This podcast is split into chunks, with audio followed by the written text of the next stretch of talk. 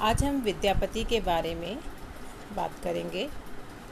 विद्यापति भारतीय साहित्य की श्रृंगार परंपरा के साथ साथ भक्ति परंपरा के प्रमुख स्तंभों में से एक और मैथिली के सर्वोपरि कवि के रूप में जाने जाते हैं। इनके काव्यों में मध्यकालीन मैथिली भाषा के स्वरूप का दर्शन किया जा सकता है। इन्हें वैष्णव, शैव और शाक्त भक्ति के सेतु के रूप में भी स्वीकार किया गया है।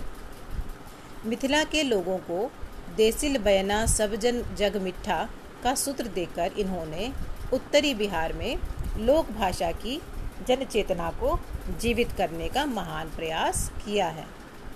मिथिलांचल के लोक व्यवहार में प्रयोग किए जाने वाले गीतों में आज भी विद्यापति की श्रृंगार और भक्ति रस में डूबी हुई रचनाएँ जीवित हैं। इनकी महत्वपूर्ण रचना है पदावली और कीर्तिलता। हिंदी साहित्य का आरंभ शुक्ल जी ने संबत 1050 से माना है। वे मानते हैं कि प्राकृत की अंतिम अपभ्रंश अवस्था से ही हिंदी साहित्य का आरंभ होना चाहिए। इसे ही वे वीरगाथा काल भी मानते हैं। उन्होंने इस संदर्भ में इस काल की जिन आरंभिक रचनाओं का उल्लेख किया है, उनमें विद्यापति एक प्रमुख रचनाकार हैं और उनकी रचनाओं का इस काल में बहुत ज़्यादा महत्व है। उनकी मुख्य रचनाएँ जो अभी मैंने बताई, कीर्तिलता कीर्ति पताका और पदावली है। कीर्तिलता के बारे में ये कहा गया है कि ऐसा जान पड़ता है कि कीर्तिलता बहुत कुछ उसी शैली में लिखी गई थी, जिसमें चंद बरदाई ने पृथ्वीराज रासो लिखा था। यह भृंग और भृंगी के संवाद रूप में लिखी गई है। इसमें संस्कृत और प्राकृत के छंदों का प्रयोग हुआ है। संस्कृत और प्राकृत के छंद रासों में बहुत आए हैं।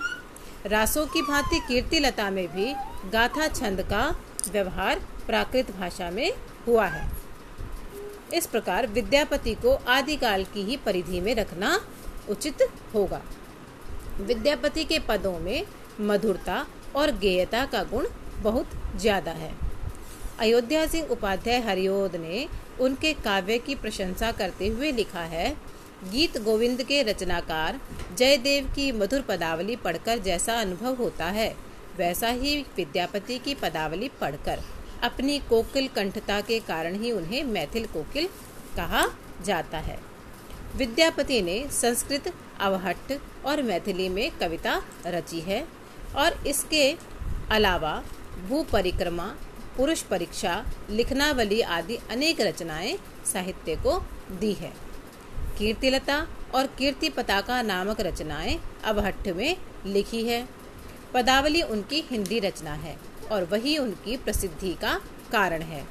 पदावली में कृष्ण राधा विषयक श्रृंगार के पद है। इनके आधार पर इन्हें हिंदी में राधा कृष्ण विषयक श्रृंगारी काव्य के जन्मदाता के रूप में जाना जाता है। विद्यापति के श्रृंगारी होने का कारण बिल्कुल स्पष्ट है।